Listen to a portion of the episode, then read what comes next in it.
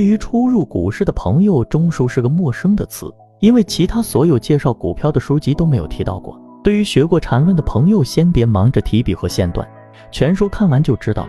中枢是用来定义所有的走势的。庖丁解牛是顺着骨缝之间的关节点操作，一整头牛与 N 根不同的牛骨搭建成为牛的基本形态，然后再附上肌肉皮毛，就是一只牛了。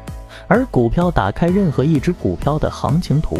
当前级别的整个图形都由上涨、下跌横盘组合而成，其间的价格波动就是行情图的肌肉与皮毛。上涨、下跌、横盘为股票的骨骼，而中枢就是用来识别每一根骨头的。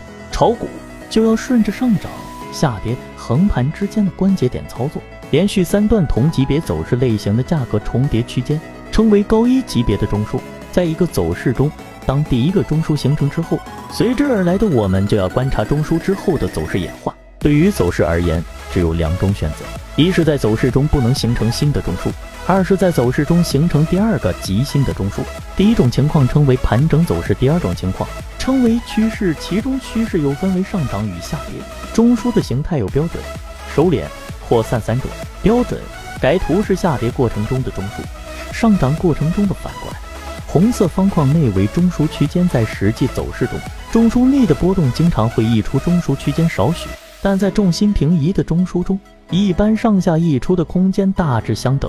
收敛，有炒股经验的朋友马上就可以看出，这实际上是一个常说的三角形整理，通常由五段走势构成。这样的中枢往往是一个趋势的最后一个中枢，突破后的走势也往往比较激烈。